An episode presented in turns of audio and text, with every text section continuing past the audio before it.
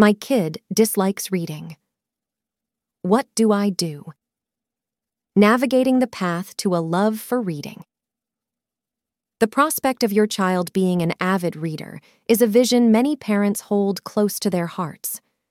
This is not just because books are enjoyable, but they're also pathways to wisdom and knowledge. And yet, what if your child doesn't share this enthusiasm? What do you do when the ideal and the real don't align? Before diving deep into the various strategies and insights on nurturing a love for reading in your child, it's essential to pause and reflect. While some of these points might sound familiar, there's incredible value in revisiting them with a fresh perspective. Consider this when sifting sand, sometimes the most precious gem reveals itself only after thorough examination. Similarly, by contemplating and pondering over each point, even if they seem known, you might discover a new angle, a fresh approach, or that missing puzzle piece to your child's reading journey. Let's embark on this introspective quest to unlock the potential of every strategy. 1. Understanding the reason. A fundamental principle in problem solving is to first understand the nature of the problem. Why does your child resist reading? Is it a difficulty with the mechanics of reading, a mismatch between their interests and the book choices, or external distractions vying for their attention. It's crucial to dissect the root of the reluctance before devising a solution. There are many reasons a child might not enjoy reading. Thus, a nuanced understanding is crucial. Once we understand the root cause, the next step is addressing it. For example, if the problem is a mechanical one, specialized programs or resources might be needed. Or if it's about the content, a trip to a bookstore or library, or an online bookshop, where they can pick books, might change the game. There's power in a sit down conversation. By opening a dialogue with your child, you can unearth the root causes behind their aversion to reading. Consider asking, your perception versus their reality. Start by sharing your concerns without making it sound like a criticism. Then, listen. Understand their side of the story. Diving deep, ask open ended questions. What kind of stories do you enjoy? Or, do you remember a book that was hard for you? Why? Testing new waters. Propose a trial period where both of you dedicate time to reading. Discuss ways to make this time special. Could a cozy reading corner with beanbags be inviting? Maybe accompanying the session with a cup of cocoa or their favorite snack? Tailoring the experience can make reading more appealing. Questions to ponder Have I genuinely listened to my child's concerns about reading without imposing my perspective or biases? Could there be external factors like school pressure or peer influences affecting my child's perception of reading? How often have I associated reading with rewards or punishments, and could this have shaped their reluctance? 2. Choose the right books.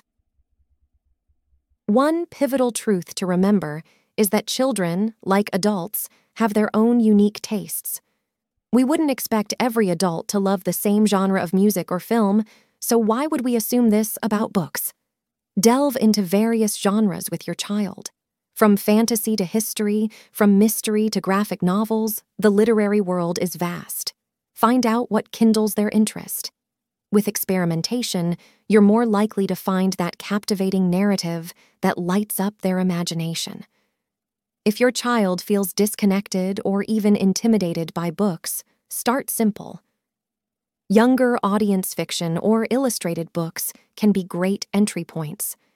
And for those showing interest in more complex topics, guides or beginner books can be introduced. Questions to ponder. Do I often find myself pushing classics or must reads onto my child rather than exploring their natural inclinations? How open am I to embracing new genres or modern authors that resonate with today's young readers? When was the last time my child excitedly spoke about a book or a story, and how did I respond? 3. Set the example children, in their essence, are keen observers. They often emulate the behaviors of those around them, especially their parents. If they witness you lost in the pages of a novel or the depths of an article, the very act may arouse their curiosity. Reading, like many other habits, can be caught as much as it can be taught. Your behavior silently communicates that reading is worthwhile. Questions to ponder. How frequently does my child see me engaged in reading? And do I portray it as a chore or a pleasure? Am I open to discussing the content of what I read with my child, even if it's not children's literature? Do my partner and I emphasize and model reading as a value in our household? 4. Interactive reading. Transform reading from a solitary activity into a joint venture. Read aloud, dissect the narrative, predict upcoming events, or role-play key scenes. By doing so, you make the act of reading a shared experience, rich in dialogue and interaction. This interaction makes reading an experience rather than a mere activity. For younger audiences, starting with simpler narratives can break down these barriers. A great way to introduce them to literature is through programs like The Story Weavers. This program takes them on a narrative journey making reading more interactive and relatable. In a minimalist homeschool, using such targeted programs ensures children receive rich literary experiences without overwhelming them. Questions to ponder.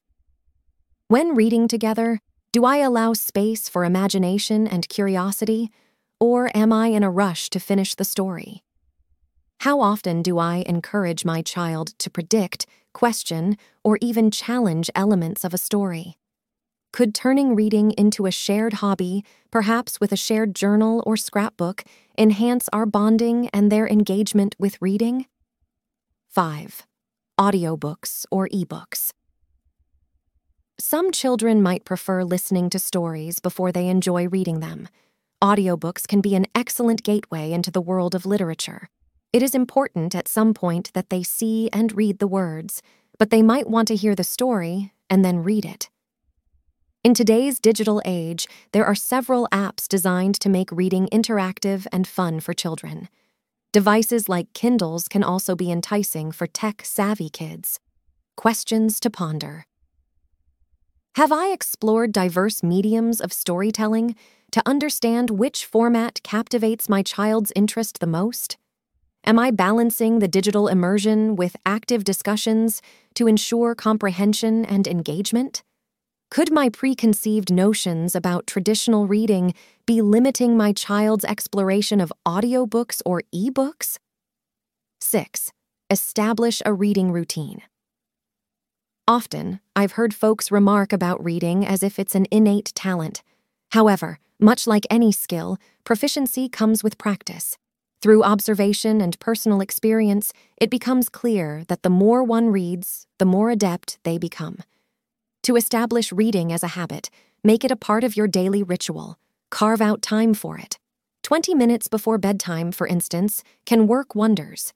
Even if it's just 10 minutes a day, that accumulates to 3,750 minutes, or over 60 hours a year. The goal isn't the volume, but the consistency. Questions to ponder. How consistent is our reading routine? And do I allow flexibility based on our daily life dynamics? Am I placing undue emphasis on the quantity, time pages, rather than the quality, engagement, interest of reading?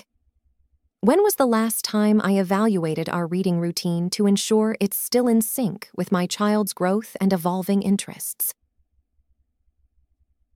The higher purpose. The goal isn't to make your child a voracious reader overnight, but to foster a love for stories and knowledge that will hopefully grow with time. The journey might require some patience and creativity, but the rewards of nurturing a lifelong love for reading are immense. Many shy away from books because they haven't fostered a relationship with them. To such individuals, books appear as strangers, perhaps even adversaries, reminding them of past failures or insecurities. But, like all relationships, this can be mended.